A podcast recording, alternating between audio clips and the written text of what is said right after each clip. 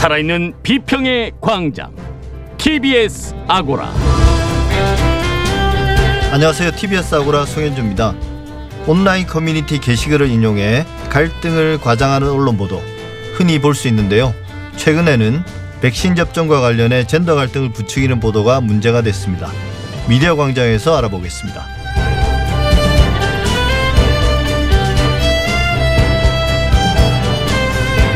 G7 정상회의가 개최됐고 중요한 사안들이 논의되고 또 공동성명도 나왔습니다만 우리 언론들은 무관심한 것 같습니다. 그나마 보도하는 내용도 정상회의의 주요 의제와는 거리가 멀어 보입니다.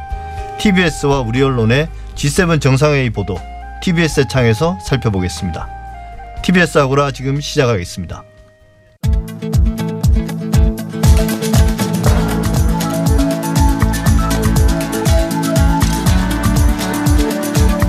미디어 브리핑 미디어 오늘의 금준경 기자와 함께합니다. 어서 오세요. 안녕하세요. 예, 첫 소식 포탈 관련 이야기로 시작해 볼까요? 포털에서 부정행위를 한 언론사들이 퇴출이 됐다면서요? 네, 맞습니다. 포털 뉴스 제휴평가위원회가 지난 11일 전체 회의를 열고 총 13개 언론사를 강등 또는 퇴출 결정을 했는데요.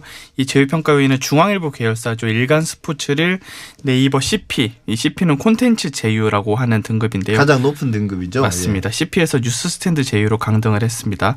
이 CP는 말씀 주신 것처럼 가장 높은 등급이고 이제 금전적인 대가를 지불받는 전재료라고 하죠. 대가를 지불받고 포털 사이트 내에 in-link로 서비스를 하는 그런 제휴고요. 뉴스 스탠드 제휴로 강등되면 이제 PC 기준으로 언론사 구독 시스템인 뉴스 스탠드를 운영할 수는 있지만 이제 금전적인 대가를 따로 받지 못하고 포털이 기사를 배열하는 대상도 아니게 되는 좀 그런 문제가 있습니다. 그러니까 뭐 이용자 입장에서 보면 마이뉴스에서 이제 빠지고 어 구독 언론으로 구독 언론사로만 볼 수 있는 맞습니다. 그죠? 그렇게 되는 거고 또 그날 어 제휴평가위는 네이버 뉴스 스탠드 제휴 매체였던 뉴스컬처를 검색 제휴 매체로 강등을 했고요. 또 검색 결과에만 노출되는 검색 제휴 매체 경남데일리, 뉴스랩, 자전거 생활, 환경일보, 녹색경제신문, 파이낸스투데이 등을 퇴출을 했습니다. 그러니까 이런 신문 언론들은 완전히 이제 네이버에서는 볼 수 없는 맞습니다. 그런 언론사가 됐습니다.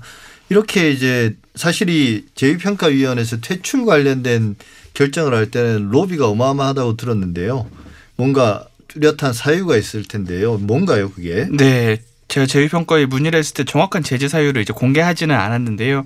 취재 결과 이들 언론사의 경우 광고성 기사 전송이 예. 이제 특정 수준을 넘어서 관련된 벌점이 누적된 걸로 퇴출이 된 것으로 좀 확인이 됐습니다.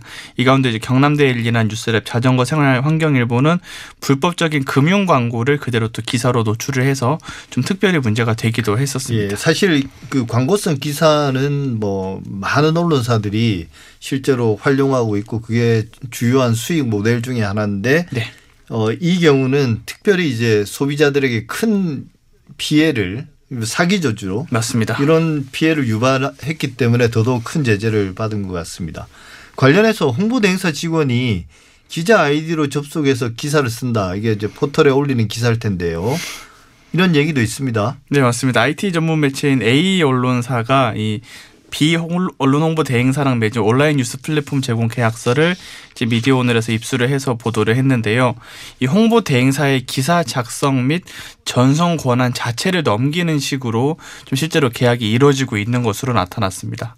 계약서를 보면 이 계약은 갑 언론사는 을 홍보대행사가 콘텐츠를 게재할 수 있도록 사이트를 을에게 제공한다라는 내용이 있고요. 홍보대행사는 월 1회씩 계정의 대가로 770만 원을 언론사에 지급한다고 합니다. 실제 이런 계약으로 송고된 기사도 확인을 했는데요. 뭐 땡땡땡 창업 선호도 높은 땡땡땡 불황 속 31호점 오픈 보풀 제거기 땡땡 런칭 이벤트 40% 할인 이런 홍보 기사들로 채워져 있었고요. 또 계약서를 보면 이런 표현이 있습니다. 갑 언론사는 을 홍보대 행사가 제공한 콘텐츠가 분쟁 소지가 있거나 갑의 이미지에 악영향이 미칠 것으로 우려되는 경우 언론사는 관련 콘텐츠 게재를 거부하거나 수정을 요구할 수 있다. 이런 조항이 있는데요.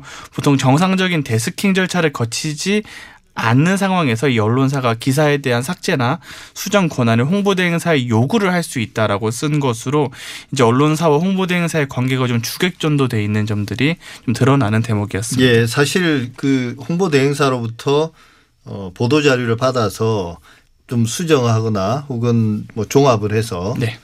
기사화하는 것들은 만연해 있죠. 그 맞습니다. 대단히 문제점이긴 한데 네. 이제 그 단계에서 더 나아가서 어 그런 최소한의 어떤 그 작업도 안 하겠다는 거잖아요. 맞습니다. 직접 어, 이제 기자로 예. 둔갑을 해서 기사를 쓰는 예, 기자가 혹은 언론사가 면허는 아니지만 네. 이게 사실은 면허가 있는 예를 들면 변호사나 공인중개사나 의사나 혹은 뭐 세무사나 이런 사람들이 면허를 빌려주고 무자격자가 사실은 영업행위를 하는 것과 똑같은 논리죠.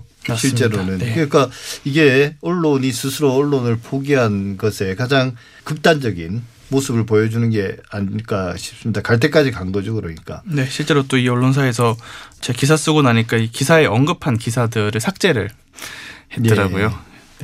발 빠르게 대응을 했습니다. 제재 받기 전에. 예. 네. 언론 단체들이 징벌적 손해배상제 성격이 담긴 언론중재법 개정안을 공개 제안했다고 하네요. 네, 맞습니다. 전국 언론노동조합, 방송기자연합회, 한국기자협회, 한국PD연합회 등 4개 단체가 14일 언론 보도에 의한 시민 피해 배상을 강화하고 시민의 표현의 자유를 보장할 수 있는 언론중재법 개정안을 공개 제안했습니다. 이 기존의 징벌적 손해배상제 논의에 대해서 언론 단체들은 권력을 향한 좀 공익성 보도에 악영향을 끼칠 수 있다 이런 식으로 반대를 해 왔었잖아요. 예. 그런 상황에서 일종의 절충안을 마련해서 시민이 언론 보도를 입은 피해에 대해서는 언론사가 징벌 개념에 해당하는 배상을 할 수 있도록 하되 공익 보도는 제외한다는 점이 핵심입니다. 예. 근데 그 공익 보도와 악의적인 보도를 나누는 기준은 뭔가요? 네, 우선 공익 보도의 기준은 선거로 선출되는 정치인, 공직자 및 후보자, 대기업 관련 보도 및 공익신고법상 공익 관련 사안 등에 대한 보도는 어, 최대 3배 배상 청구 대상에서 제외하도록 하는 내용입니다. 이들 단체는 언론의 자유 및 사회적 책임과 언론의 허위 보도로 인한 피해자의 인격권을 조화롭게 보장할 수 있도록 하기 위한 것이다. 라고 설명을 했고요. 예. 또 악의적인 보도의 기준의 경우에는 보도가 고의성이 있었는지 지속적이고 반복됐는지 피해자에 대한 보복성이 있었는지 피해 내용과 규모를 또 고려해서 판단하도록 했고요. 악의성이 인정된 보도의 경우에는 또 악의의 정도, 피해자의 손해의 정도, 언론사가 이를 통해 취득한 경제적 이익, 언론사가 해당 행위로 인해 형사처벌 또는 행정처분을 받은 경우, 언론사 재산 상태, 언론사 피해 구제를 위해 노력한 정도 등을 고려해서 세배 내에서 배상액을 정하도록 요건을 좀 보다 깐깐하게 좀 제한을 한 점이 특징입니다. 예, 이게 크게 다른 것 같지만 실제로 어 제가 들어보면 네. 기존에 나왔던 민주당에서 제안했던 그런 법안들 징벌적 손해배상과 관련된 법안들과 유일한 차이점이라면 결국은 기업이나 정치인 관련된 보도는 어 징벌적 손해배상에서 제외해 달라는 것 같거든요. 맞습니다. 근데 그게 이제 그 보도 자체가 보도의 고의성, 뭐 지속성 및 반복성 그러니까 쉽게 말하면 정치인이나 기업을 상대로 한 악의적인 보도는 어떻게 해야 된다는 겁니까? 그 경우에 사실상 제외가 된다고 보는 게 그렇죠. 맞는 것 그거 같은데요. 그게 핵심인 거죠. 맞습니다. 예. 그렇게 봐야 되는데 사실 그 점에서도 좀 우려가 나오는 게 예전에 이제 뭐 쓰레기 만두 파동 때처럼 기업을 향한 보도지만 좀 사실이 와전된 경우도 있고 또 정치인을 향한 보도지만 정치인의 가족에 대해서 좀 지나치게 악의적이었던 보도들의 행태를 좀 고려를 해보면 이 기준이 좀 다시 좀 논의하고 정비할 필요가 있지 않나 이런 반론이 또 나오고 있는 상황이긴 예. 합니다. 사실 언론이 어느 정도의 기본적인 어떤 원칙들만 지키면 어 법원에서 사실은 악의적인 보도로 인정하지는 않고요. 그렇죠. 그래서 실제로 그때 논란이 됐을 때 언론이 어 손해배상액이나 혹은 이제 인정 정도가 상당히 약했던 걸로 그렇게 이제 통계가 나와 있는데 네. 굳이 이런 다른 어떤 법안을 공개 제한할 필요가 있는가 그런 생각이 좀 듭니다. 지역 언론이 요즘 계속 문제가 되고 있는데 맞습니다. 강화군청이 특정 지역 언론과 유착했다 이런 주장이 나왔습니다. 어떤 내용입니까? 네, 어, 요즘 뭐 날만 지나면 특정 지역의 언론과 지자체의 문제들이 계속 이어지고 있는데 이번에는 강화군청 공무원들이 이 군청을 대변하는 기고글을 수시로 게재하게 해주는 언론사들 에 대해서 지역 언론 발전 지원 공모 사업에 선정을 시키면서 유착 관계가 아니냐 이런 비판이 나왔는데요.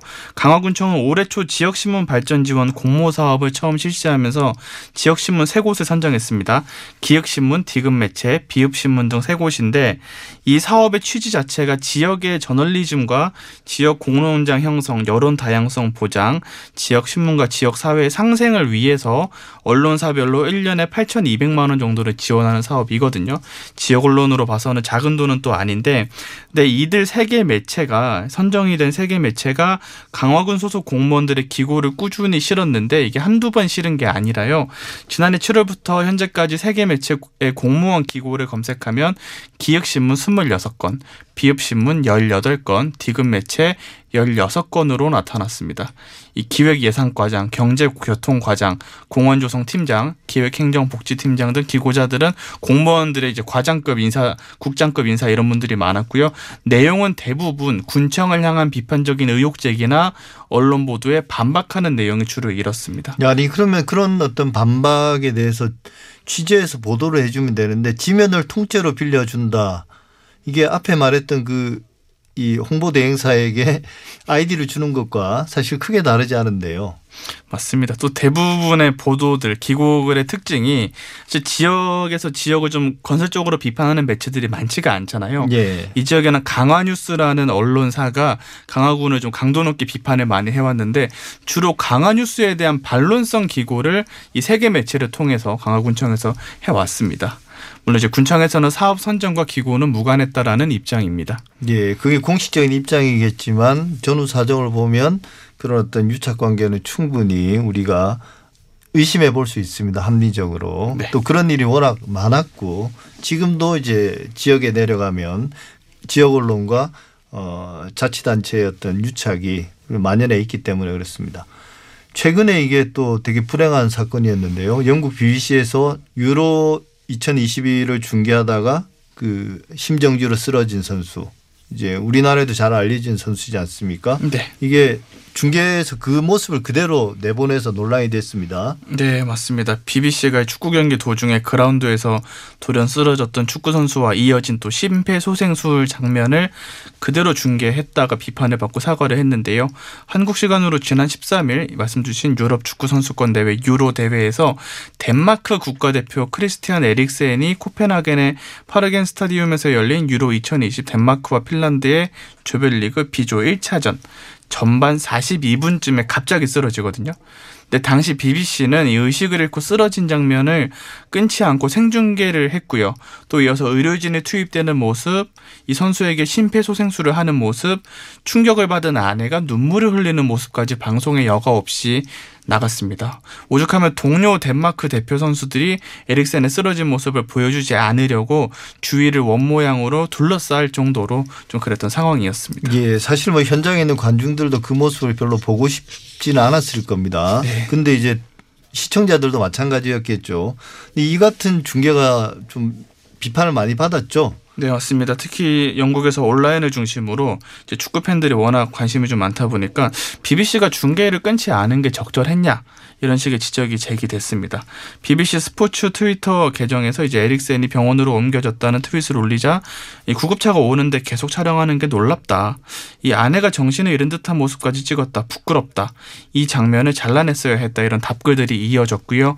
논란이 되자 BBC 대변인은 BBC 기사를 통해서 BBC의 모든 사람은 에릭슨이 완전하게 회복되길 기대하고 있다. 방송 영상에 화가 난 분들께 사과드린다라고 했고요. 이후에 BBC 스포츠 해설위원인 게리 리네커가 자신의 트위터를 통해서 여러분들이 어떤 이미지들이 보인 것에 대해 화낼 수 있다는 걸 이해를 한다. 그런데 중계방송 영상이 대회를 주관하는 호스트 유럽 축구 연맹이 송출을 하고 우리는 그 영상에 대해서 중간에 편집을 하거나 임의로 화면을 빼는 식의 통제를 할 수 없다 이런 취지로 설명을 하기도 했습니다. 네, 이건 팩트 체크가 좀 필요한 사안이긴 했습니다. 어쨌든 네. BBC는 거기에 대해서 책임지고 사과는 했군요. 네 네, 맞습니다. 지금까지 금준경 기자였습니다. 말씀 잘 들었습니다. 네 감사합니다.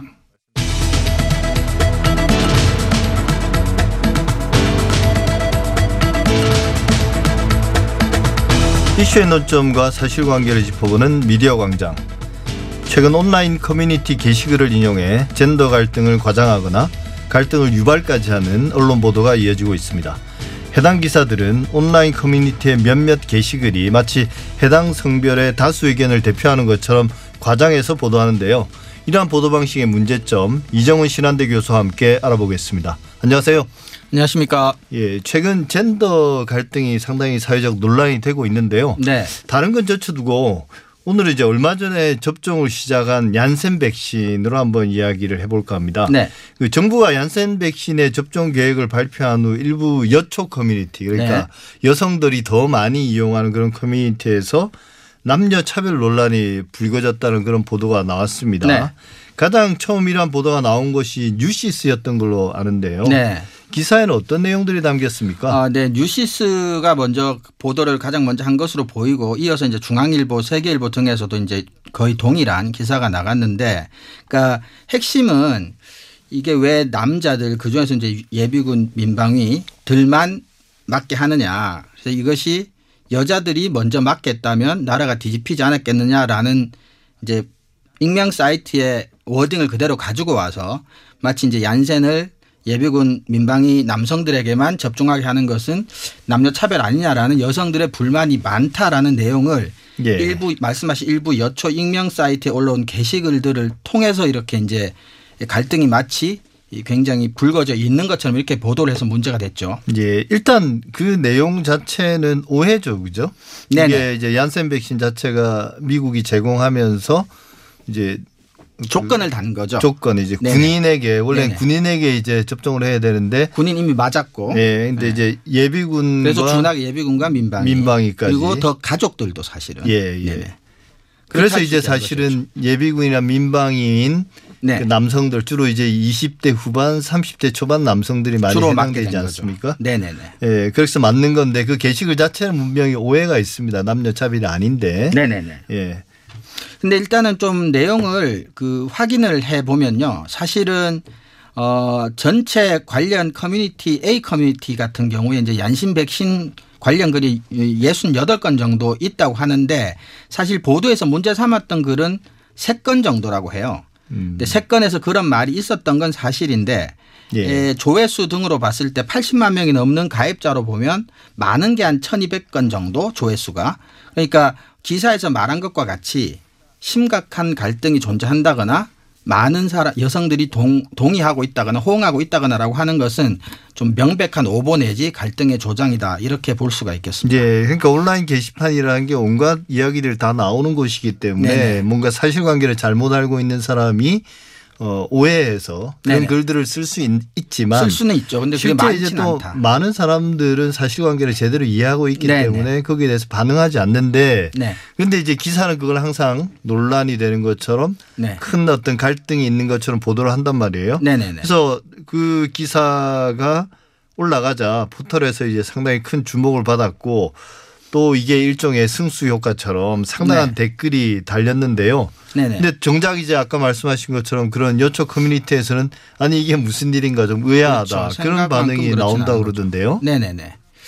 그래서 이제 이런 것들이 사실은 그 저는 그 특정 언론이 앞서 말한 뉴스원이나 뭐 뉴시스나 중앙일보, 세계일보 등이 젠더적인 이익을 위해서 갈등을 고의로 부추겼다고 보지는 않습니다. 오히려 이건 이제 요즘 그런 류의 갈등들이 클릭이 되니까 소위 말해서 이제 돈이 되니까 예. 갈등을 좀 부추긴 게 아닌가. 그래서 어떤 주제 글을 어떻게 작성할 때 포털과 SNS에서 클릭을 유도할 수 있는지 이제는 큰 메이저 언론들은 정확하게 파악을 하고 있는 것 같고요. 그 파악된 바에 따라 적절하게 대응하면서 나온 결론이 아닌가. 그래서 이것은 젠더 갈등을 상업적으로 이용하려는 예. 그래서 갈등을 부추기는 그래서 갈등을 위해서 갈등을 부추겼다기보다는 상업적 이익을 위해서 갈등을 부추기는 그래서 이것이 이제 한국형 digital first 또는 한국형 디지털 대응이 현재 다다른 종착역이 아닌가 아, 저는 예. 이렇게 보고 있습니다. 예, 그 아주 되게 대단히 좀 어, 심각한 네. 어, 진단이라고 할 수 있는데요. 네네. 근데 뭐 그 이전에 사실 사회적 갈등이라는 걸 언론이 어, 좀 이게 심각해지기 전에 미리 좀 드러내고 네. 드러내서 그 문제의 해결 방안을 같이 네. 고민해 보는 게 언론의 중요한 기능 중에 하나 아니겠습니까? 맞습니다. 근데 이제 언론이 이렇게 나서서 없는 갈등도 만들어내는 게 결국 문제인데요. 네.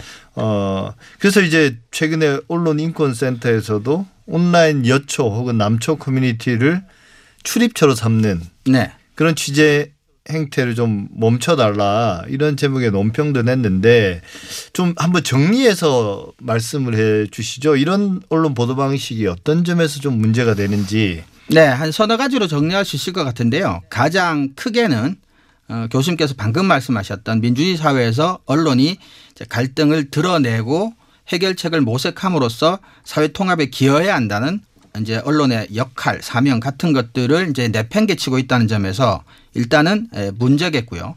두 번째는 우리가 이제 익명 취재원을 최대한 이제 사용을 자제하라고 하는데 확인 가능하고 책임질 수 있는 내용만 취재해서 보도하라는 이제 요지인데요. 익명 커뮤니티를 활용하는 것은 취재원으로 이것은 익명 취재원보다 더 심한 경우죠. 확인도 안 되고 책임질 수도 없는 기사가 양산된다는 겁니다. 그리고 또 하나는 이제 이게 언론사의 입장에서는 기자들이 이제 취재 역량을 키울 수가 없게 되는 거죠. 그러니까 이게 한국 디지털 대응 수준이라고 앞에서도 말씀드렸는데 수익을 이유로 계속 이런 식으로 기사를 작성하게 되면 젊은 기자분들이 이제 취재 능력이 심지어는 불필요해지는 상황까지도 가고 따라서 네. 취재 능력이 사라지게 될 수도 있다는 극단적으로 말씀드리자면 그래서 언론사 입장에서도 장기적으로 좋을 게 하나도 없다. 그걸 이제 뭐 누구는 그런 말로 표현하더라고요. 10년 차, 1년 차 기자. 뭐. 네, 뭐 그런 표현 저도 그러니까 들어본 적이 기자가 있습니다. 10년 동안 기자 경력을 쌓았음에도 불구하고 기사 쓰는 능력이나 취재 능력은 여전히 네. 1년 차에 머물러 있다. 네, 그래서 결국은 아마 이런 것이 조금 음, 좀 심하게 표현드리자면은 정상적인 취재라고 할 수도 없고 따라서 정상적인 기사라도 볼 수가 없기 때문에 이런 식의 보도가 주력이 되면 그 언론을 우리가 정상적인 언론이라고 부르는 것도 어쩌면 네. 조금 힘들어지지 않냐. 그래서 결과적으로는 최근 우리나라에서 이제 언론의 이제 신뢰 추락 뭐 이런 얘기 많이 하는데 그런 것들 점점 가속화시킬 뿐이다. 그래서 언론 입장에서도 단기적인 이익을 위해서 이런 것들이 이제 지속되고 있다고 보이는데 장기적인 안목에서 조금 자제를 할 필요가 있다 이런 생각이 듭니다. 언론 또한 그런 기사가 중요하다고 생각하지도 않고 사실은 그죠? 그렇죠. 대신 이제 온라인에 포털에 던져서 어, 클릭수를 유도하고 그렇죠. 그러니까 대단히 소모적으로 써먹는 아이템인 거죠. 그래서 그렇죠. 그런 데서 약간의 실수가 나오거나 문제가 나오더, 나오더라도 대수롭지 않게 생각하는 것 같아요. 그렇죠. 대수롭지 않다거나 아니면 이제 어쩔 수 없다고 생각할 수도 있죠. 그게 유, 거의 유일한 수익원이기 때문에 네. 현재로서는. 네. 근데 이제 이런 온라인 커뮤니티를 어떤 취재도 아니고요. 그냥 어, 쓱 한번 검색해서 기사거리에 찾아내서 약간 어, 과장해서 어, 우리가 최근 많이 쓰는 말로 그렇게 양념 MSG를 네. 쳐서 이제 기사를 만드는 그런 것뿐만 아니라 뭐 다양하지 않습니까? 그 책상에서 어, 인터넷 검색을 그렇죠. 통해서 쓰는 방식이 뭐 네. SNS라든지 어, 그 다음에 이제 국민청원 대표적으로 또 청와대 국민청원도 있고요. 그렇죠. 그 다음에 이제 어떤 좀 유명한 네. 저명인의 그런 SNS. 어떤 네. 그이 소셜 미디어 계정이나 이런 것들이 과거의 어떤 자료의 수집, 취재 이런 것들을 대체하는 그 가장 큰 이유는 역시 포털인가요? 네, 저는 이걸 한마디로 이제 포털 최적화 이렇게 예. 저는 음, 그 결과로 보는데 앞에서 말씀드린 한국형 뭐 디지털 대응의 종착역 현재까지의 이렇게 하는 것이 현재 우리나라 언론이 가지고 있는 조건 으로 역량, 이거 뭐 재정적인 역량, 기자 수 다 말씀드리는 겁니다. 포함해서. 그래서 경영상 최적의 상황이라고 어느 정도 이제 판단을 내린 것 같아요. 그래서 실제로도 이런 류의 기사가 상대적으로 규모가 크고 디지털 대응팀이 활발하게 또 크게 운영하는 대형 신문사 중심으로 많이 이루어지고 있다는 점에서도 저는 이것이 어 어느 정도는 재정적으로 경영적으로 판단이 서서 내려진 우리나라 언론들의 디지털 대응 전략 포털 최적화 전략의 결과가 아닌가 저는 이렇게 보고 있습니다. 예, 그러니까 이게 뭐 우리가 흔히 말하는 그런 어떤 군소 언론들, 뭐 난립한 언론들의 어, 혹은 우리가 심한 말로 이야기하면 유사 언론들의 네. 문제가 아니라 네. 우리나라 언론의 어떤 모든 언론의 문제 그렇죠. 관통하고 있는 문제인 네네. 거죠. 네네. 그래서 이게 결국은 포털인데 포털을 통한 뉴스 생 포털 중심의 뉴스 생태계의 그렇죠. 문제인데 이걸 포털 탓을만을 할 수도 없고 그렇죠. 모든 어떤 참여자들의 문제인데요. 그건 네. 심지어 취재원들도 맞습니다. 이런 것들을 활용하지 않습니까? 맞습니다. 어 그래서 최근에 이제 포털을 둘러싼 어떤 논란도 되게 많은데 교수님께서 생각할 때 이런 문제를 해결하기 위한 그래도 하나의 아이디어라면 어떤 게 있을 수 있을까요? 예, 그 만약에 이것이 제가 짐작하는 것처럼 포털 최적화 또는 한국형 디지털 first의 결과라고 본다면 단기적으로는 아주 효과적인 대안은 쉽게 찾기 어렵지 않나 이렇게 생각을 하는데 그럼에도 불구하고 저는 이제 한겨레죠 최근 디지털 유료 구독 모델 실험 중인데 저는 이것을 이제 학자로서 굉장히 유심히 지켜보고 있는 편입니다. 만약에 이런 식의 대안조차도 실패한다면 저는 사실 포탈에서 뉴스를 서비스하지 않는 한 저는 그게 바람직하다고만 생각하진 않는데 예, 단기적으로 실효성 있는 대안은 좀 생각하기 어렵잖아요. 결국은 탈 포털이 가장 실효적인 대안인데 이것을 이제 단기적으로 강제적으로 하긴 또 어렵기 때문에 저는 그런 여러 가지 형태의 예, 구독자 모델 같은 것들이 조금 실험을 거듭하고 실패를 거듭하면 좀 자리 잡는 방법을 조금은 장기적으로 기다릴 수밖에 없지 않나 이런 생각을 하고 있습니다. 이제 뭐 단기적인 어떤 처방 혹은 이제 만병통치약은 없다는 데는 뭐 대다수 언론학자나 전문가들의 의견이 일치하는 것 같습니다. 그건 언론인들도 마찬가지인 네. 것 같고요. 근데 이제 좀 장기적으로 볼 때는 결국은 포털로부터 벗어나는 것. 네. 어, 포털을 벗어난 새로운 뉴스 생태계. 네. 그게 뭔지 좀 사실은 상상하기 힘든데 또 다른 형태의 또 포털이 아닐까라는 그런 생각도 들고요. 그래서 제가 이제 유료 모델에 주목하는 것은 이것이 이제 그 특정 언론사의 논조나 기사 방, 작성 방식이나 스타일에 이제 동의하거나 좋아하는 소비자들하고 언론사가 직접 거래를 하는 그래서 어떻게 보면은 어, 지금과 같은 형태의 어떤 짧은 형태의 스트레이트 기사보다는 조금은 긴 호흡에 뭐 그게 탐사 보도일 수도 있고 해석 보도일 수도 있고 뭐 그런 식의 기사들이 지금보다 조금 많아지면서 소비자들하고 직접 이제 유료로 거래를 하거나 회원제 모델로 거래를 하는 그래서 단순 클릭이 아닌 형태의 수입이 어떤 형태로건 나와야지 단순 클릭으로 예. 돈을 벌 수 있을 만한 기사의 유혹은 이제 원천적으로 벗어날 수가 있기 때문에 에, 그리고 지금 디지털 시대에 단순한 스트레이트 기사 같은 것도 이제 어쩌면 대형 언론이 굳이 그런 것들을 전통 언론이 고집해야 되나 싶기도 합니다. 여러 가지 기업이나 공공 기관 같은 데서도 어, 그들의 정보를 직접 시민들하고 소통할 수 있는 디지털 창구들은 굉장히 많기 때문에 어떤 면에서는 조금 전통적으로 언론이 해왔던 여러 가지 역할들을 디지털 시대에 조금 이제 나눠서 언론만이 할 수 있는 것만 남겨서 그것을 굉장히 깊게 잘 하는 형태로 조금 구조 개편을 하고 그러면서 조금 드리기 말씀드리긴 좀 조심스럽지만 그래서 시장도 좀 정리가 되고 언론사의 어떤 인력이나 재정이나 여력들도 조금은 어, 재편이 조금 장기적으로는 필요하지 예. 않나 그런 생각까지도 한번 해봅니다. 예, 어쨌든 포털을 중심으로 한 뉴스 생태계에 대한 뭐 비판이나 불만 이게 이제 견딜 수 없는 지경까지 지점까지 올라온 건 사실인 것 같고요. 그래서 네. 최근에 이제 논란이 많고 또 다양한 대안 제시도 있는데요. 어쨌거나 이번 기회에 좀 어, 새로운 어, 대안들이 좀 현실화됐으면 하는 네. 그런 바람입니다. 네, 지금까지 이정훈 신한대 교수와 함께했습니다. 오늘 말씀 감사합니다. 감사합니다.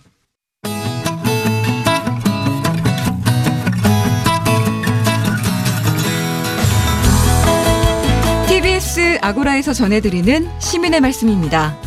시민의 말씀은 문자나 TBS 모바일 앱을 통해 시민들께서 보내주신 의미 있는 댓글을 모아 전해드리는 시간인데요.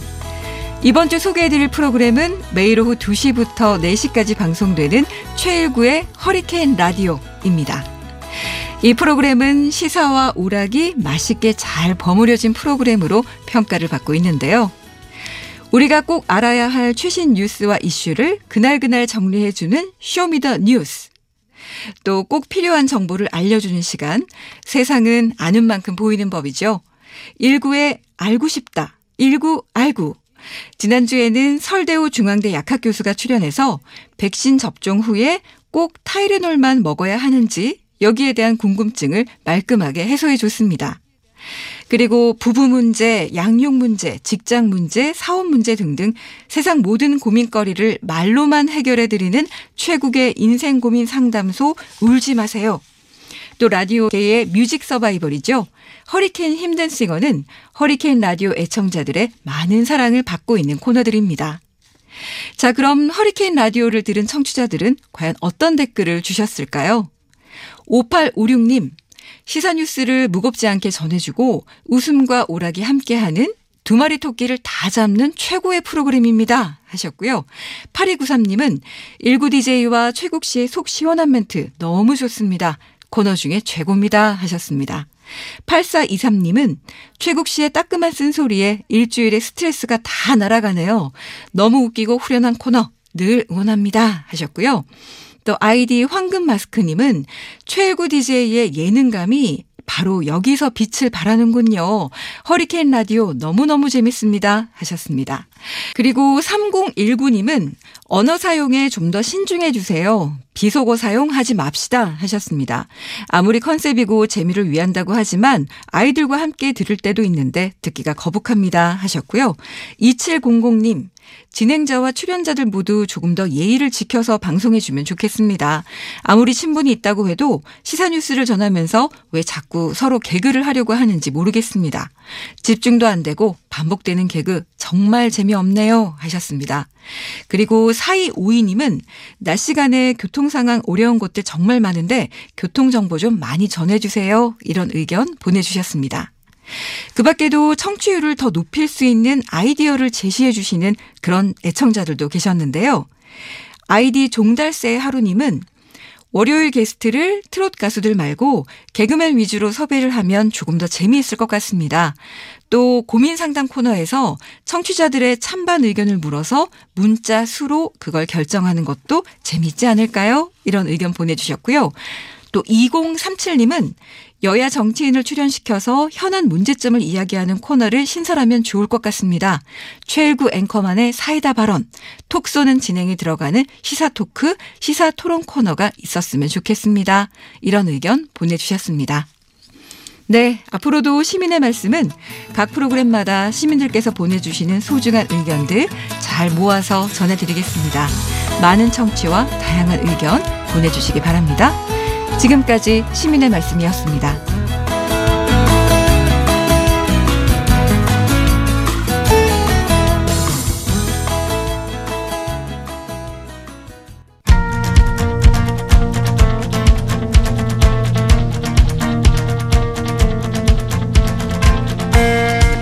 심내방송 TBS가 지난 한 주간 주목했던 이슈를 살펴보고 TBS와 우리 언론이 나아가야 할 방향과 대안을 찾아봅니다. TBS의 창 신미민주언론 시민연합 사무처장과 함께합니다. 어서 오십시오. 네, 안녕하세요. 예, 오늘은 G7 정상회의 관련 보도에 대해서 한번 이야기 나눠보겠습니다. 네. 문재인 대통령이 지난 11일부터 13일 2박 3일 일정으로 G7 정상회의에 참석했지 않습니까? 네. 여러 이슈가 있었지만 네. 뭐 백신 외교나 한일 정상회담 무산 같은 그런 굵직한 이슈들 중심으로 좀 보도가 나왔죠. 네. 어, 지금 이번에 이 G7 정상회의는 사실 코로나 때문에 지난해는 이제 열리지를 못하고 이번에 이렇게 주요 나라의 정상들이 모인 어, 회의라서 사실 의미가 남다르고요. 예, 그리고 이제 우리가 G7 멤버가 아닌데 초청을 특별히 2년간 초청한, 네, 예, 지난해도 받았고 예. 올해도 받았습니다. 그래서 이미 이제 우리나라가 GDP 같은 경우는 G7에 소속된 이탈리아를 넘어섰죠. 예. 그래서 사실상 이제 한국이 경제력이나 이렇게 국격이 G7 수준이다 이런 평가를 받은 지는 이제 꽤 됐는데 잇따라 초청을 받았고 특히나 지금은 코로나 전국으로 이제 전 세계가 팬데믹의 그 위기와 과제 해결이 중요한 상황인데요. 어, 이번 같은 경우는 말씀하셨 던 것처럼 그 백신 개발 협력 예. 네, 그 다음에 첨단 핵심 기술 분야에 대해서 한국, 각국 정상들이 한국에 앞다퉈서 협력을 요청하는 등, 어, 또 주요한 의제들이 많았습니다. 더욱이 코로나 이후에 이러한 팬데믹 위기를 각국들이 어떻게 극복할 것인가, 또 경제 협력을 어떻게 해 나갈 것인가, 이런 논의들도 있었고요. 또 이번에는 중요한 그 기후 변화 환경 세- 어, 세션에서 탄소 중립 선언, 예. 이또 중요하게 논의가 됐습니다. 그리고 또 그 열린 사회 세션에서는 어 지금 세계가 겪고 있는 이런 인종 차별이라든지 이런 민주주의 위기에 대한 논의도 또 있었고요. 그래서 아주 중요한 논의들이 많았기 때문에 어 이번 G7 정상회의에 대해서는 이게 언론이 집중적인 관심과 분석이 필요한 사안이었다라고 생각합니다. 예. 그런데 이제 일부 SNS나 뭐 커뮤니티를 중심으로 이번 G7 관련 언론 보도량이 터무니없게 적다. 네. 그러니까 실제로 지상파나 주요 신문들 보도량만 봐서는 어떻습니까? 거의 뭐 미미한 수준인가요? 어, 실제 예, 보도 차이가 많이 났습니다. 어, 이게 이제 보도가 적었다 이렇게 했는데요. 이게 이제 보도가 많고 적음을 하나의 보도로 기준을 하기는 좀 어렵고요. 왜냐하면 어, 이번에 정상회의가 매우 중요하다 생각하시는 분들에게는 이번 보도량이 턱없이 작은 거고 그거보다 더 중요한 뉴스가 많았으니 뭐 이 뉴스량이 적은 게 문제 없다고 생각하면은 그럴 수도 있는데 이 이번에 이제 분석을 팩트 체크 전문 매체인 뉴스톱이 분석을 했는데요. 어, 이명박 대통령 때지 20회의가 국내에서 열리지 않았습니까? 예. 그때 당시 보도와 이번에 문재인 대통령이 참석한 G7 정상회의를 어떻게 언론이 다뤘나를 비교 분석을 했어요. 예. 그랬더니 2010년 10년에 어 G20 정상회담 당시 보도량이 이번 보도량에 비해서 4.3배나 많았다. 예. 네, 이렇게 차이가 나는 거는 뭐 사실 한국에서 열린 그 세계 정상회의라는 관심을 치더라도 어 이거는 좀 편중된 보도량이다. 이렇게 볼 수가 있고요. 그래서 어 이번에 왜 이렇게 언론들이 적게 보도했나 이렇게 살펴본 걸로는요. 어이 각 그 주요 신문의 일면에서 그럼 뭘 다뤘나 이런 의제들을 또 한번 비교를 해봤는데요. 예, 그 뉴스 가치를 보면 또 이해가 되겠죠. 그렇죠. 그래서 보니 그 회담이 열리는 11일 당일에 어 조선 동아 중앙 매경 한경 이렇게 어 이른바 판매 부수가 많은 신문 위주로 봤습니다. 그랬더니 11일에는 공수처 윤석열 수사 착수, 그다음에 광주 건물 붕괴, 그다음에 누구나 집 공급 발표, 민주당 발표였죠. 어 그 다음에 G7 관련해서는 왕이 중국 외부 외교부장의 압박 메시지 그리고 바이든의 첫 해외 순방이다. 이런 뉴스가 주요하게 다뤄지고요. 네. 또 12일에 보면은 12일은 아예 일면에 G7 회의 기- 기사가 한 건도 등장하지 않습니다. 대신에 이준석 국민의힘 대표 당선 이슈가 일면을 다 덮었습니다. 그리고 13일 일요일은 이제 신문이 발행되지 않아서요. 14일 월요일자를 봤더니 조선일보하고 중앙일보는 G7 성명에 담긴 중국 견제 내용만 또 부각을 해서 보도했고요. 동아일보는 또 B3W에 담긴 역시 중국 견제 의도를 분석하는 기사였고요. 한국 경제는 다루지 않고 백신 논의만 다뤘습니다. 네. 어, 이렇게 이 정상회의가 진행되고 있는 기간에 이 주요 신문들을 보면 일면에 주로 배치하지 않았다는 게 어, 보이고요. 회의가 끝난 이후에는 어, 정상회담 결과나 평가 위주로 뭐 일면에 다루기보다는 이제 뒤쪽에서 어, 해설을 다루는데 주로 이게 논란거리라든지 이런 부정적인 기사 위주로 또 다뤘다는 것도 또 특징입니다. 특히 예, 중국의 견제라든지 또는 어 한일 정상회담이 무산된 얘기라든지 이런 거 위주로만 또 다루고 있습니다. 예, 어찌 보면 중요한 사안들을 제대로 보도하지 않은 상태에서 끝나고 나서 어 이런 문제점들이 있었다라고 보도하면 뭐 네. 독자들 입장에서는 좀 의아하겠다라는 생각도 듭니다. 그렇죠. 그러니까 사실 이게 G7이 이게 문재인 대통령 문재인 정부의 어떤 외교 뭐 평가 이걸 떠나서요. 이게 지금 이 시기에 전 세계적으로 어 경제라든지 아니면 코로나 어, 19 이후에 세계 질서의 재편이라든지 어 더욱이나 이번에는 G7에서 그 한반도 비핵화 그리고 미국 에서는 또 이번에 대북 대화를 계속 촉구하고 있지 않습니까? 이런 거를 G7 정상들이 공동 성명을 채택을 했어요. 그래서 한국 관련한 사안들도 많았기 때문에 어 이번 문제는 좀어 깊이 있게 들여다봐야 될 사안이었는데도 언론이 이런 의제들까지 더욱이나 이 기후 변화와 환경 문제는 이거는 각국의 공통 사안이자 아주 중요한 사안이거든요. 예. 그리고 또 가장 중요한 보건 의제 이거는 백신 개발과 관련된 의제로서도 한국은 또 지금 우리가 백신 개발 허브로서 지금 부각이 되고 있는데 이런 거조차도 홀대를 한다면 과연 언론이 어떠한 의제를 어이 관심을 갖고 있는 거지 사실 국민들은 이런 의제들이 다 국민의 삶과 밀접되기 때문에 어 매우 궁금한 사안 중에 하나입니다. 그런데 네. 우리 이제 국내 보도를 보면 알기가 힘들고요. 방송의 경우는 MBC하고 YTN만 톱노트로 다루고요. SBS는 관련해서 기간 동안 단 다섯 건의 기사밖에 내지 않을 정도로 관련 기사를 홀대를 했습니다. 그러면 SBS나 또는 이런 주요 일간지만 보면 우리 국민들은 지금 세계가 어떻게 돌아가고 있는지 또 각국에서는 뭘또 어, 중심으로 이렇게 하고 있는지를 알기가 어렵게 되는 거죠. 예. 근데 또 포털에 보면 온갖 사소한 자극적이고 선정적인 그런 국제 뉴스는 또 쏟아지거든요. 물론 다 이제 외국 기사 번역해서 내는 거긴 하지만 그렇죠. 이번에 이렇게 언론들이 관련 보도가 적다 보니까 당연히 포탈에서도 뒷전에 밀렸는데요. 말씀하신 것처럼 이른바 국제 뉴스라고 하는 게 아주 희한한 어 이상한 막 선정적이고 막 이런 그런 호기심 자극하는 이런 기사들이 마구 이제 뭐 1, 2, 1위, 2위 많이 본 뉴스에 올라오는데 일간지의 한 기자가 그 얘기를 하더라고요. 그런 기사는 그냥 한 번 간단히 쓰면은 조회수가 금세 100만 뷰가 넘는데요. 그런데 이렇게 공들여서 분석 기사를 쓰는 건 10만 view를 채워도 정말 대박 났다 이럴 정도라는 거예요. 그래서 기자들이 이렇게 가벼운 기사, 클릭이 많이 되는 기사에 압박을 받으면서 실제 그런 기사들을 많이 쓰고 있다 이런 토로를 했는데 이번 정 어, G7 정상회의 기간에도 국제 뉴스는 어 너무나 보면 낯부끄러운 그런 선정적 뉴스들만 어 채워져 있습니다. 예. 그 TBS 이야기도 좀 해보죠. TBS 라디오는 사실 뭐 뉴스 공장을 중심으로 해서 특별히 꼭그 문재인 대통령의 뭐 순방이나 정상회담, 뭐 G7 회의 같은 것뿐만 아니라 국제적인 이슈, 뭐 미얀마 사태라든지 또 외국의 이제 뭐 어떤 팬데믹 상황이라든지 이런 것들을 그동안 상당히 상세하게 또 보도해 왔었거든요. 네. 이번 G7 정상회의 관련된 그 TBS 라디오의 보도는 어땠습니까?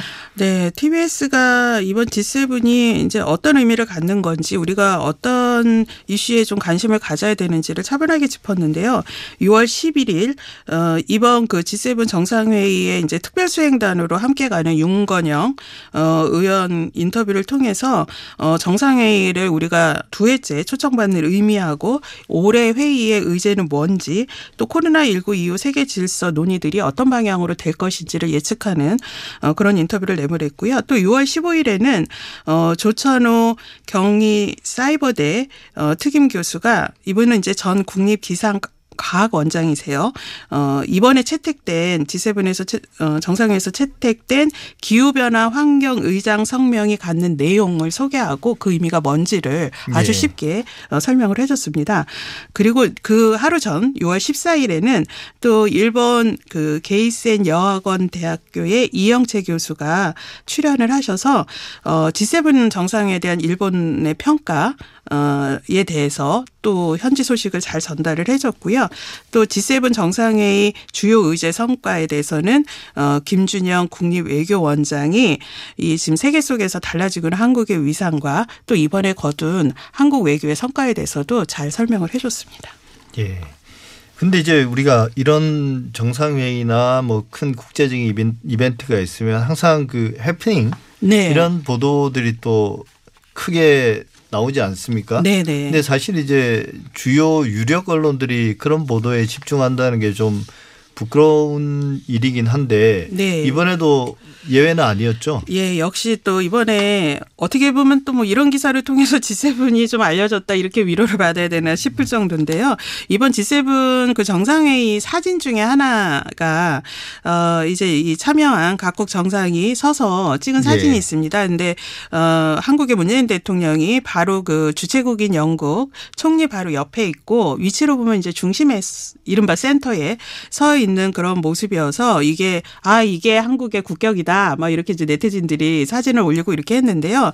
어첫 처음 이게 이제 실린 사진이 아쉽게도 그 왼쪽에 마- 가장 가장 자리에 있던 남아공 대통령 사진이 잘려 있는 그런 사진이었어요. 그러니까 예. 어 이거를 뭐 저희 가운데 한국 대통령 중심으로 아마 학대를 하다 보니 그렇게 잘려졌나 이렇게 싶었는데 어찌 됐든 한 분의 그 정상이 그렇게 빠져 있는 사진은 그거는 어 올바른 사진이 아니잖아요. 그래서 이게 지적이 되자마자 이제 교체는 됐는데 어 이제 뭐 조선일보 등에서는 어이 정상회담 사진 조작한 거 아니냐.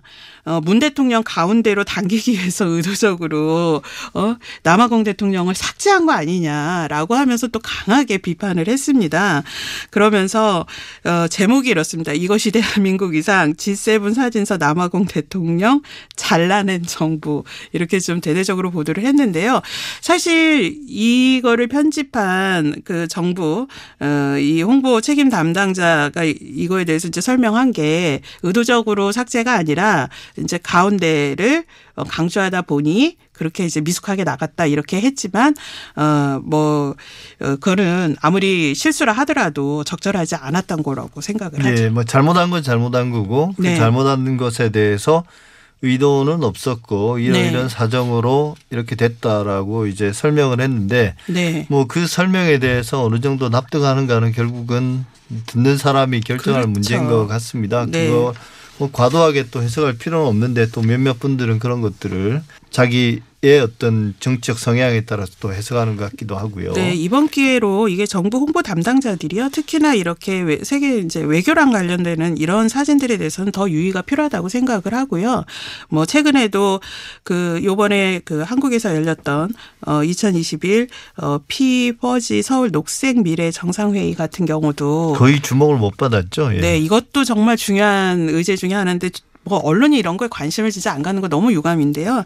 이때도 영상 중에 서울이 들어갈 자리에 평양이 네. 들어가는 또 이런 에, 우지 못할 해프닝이 또 벌어졌습니다. 그런데 어, 이런 실수들은 정보 홍보 담당자들이 진짜 유의를 하고 조심해야 될 사항이라고 생각합니다. 예, 뭐 정부 담당자들도 이제 그런 어떤 실수 문제라든지 국제적 감각을 키우는 것도 중요한데 사실 언론의 품격이 높아지는 부분, 언론의 역량을 알 수 있는 부분은 국제 뉴스를 어떻게 다루는가와 그렇죠. 밀접하게 관계되어 있는 것 같습니다. BBC라든지 뉴욕 타임즈라든지 혹은 워싱턴 어, 포스트라든지 월스트리트 저널 그다음에 또 뭐 AP는 물론이고요. AFP도 그렇고 또 CNN도 당연히 그렇고요.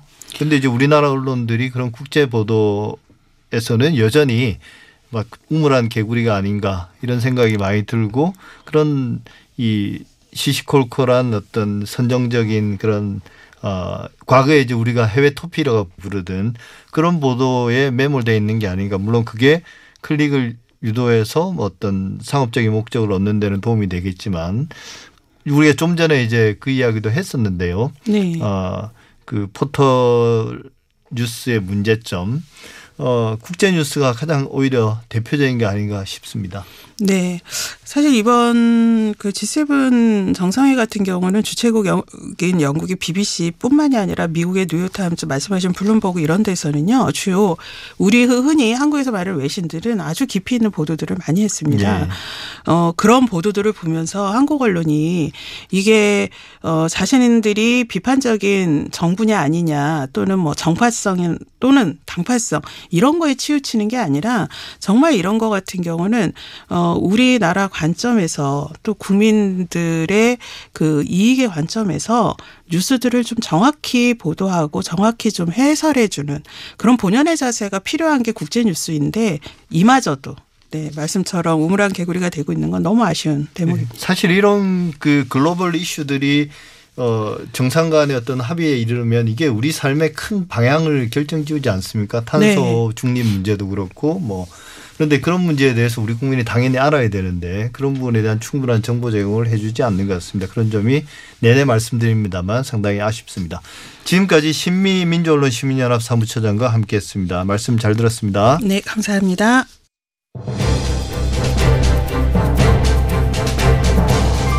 TBS 아우라 오늘 준비한 내용은 여기까지입니다. 저는 다음 주에도 일요일 아침에 다시 찾아뵙겠습니다. 감사합니다.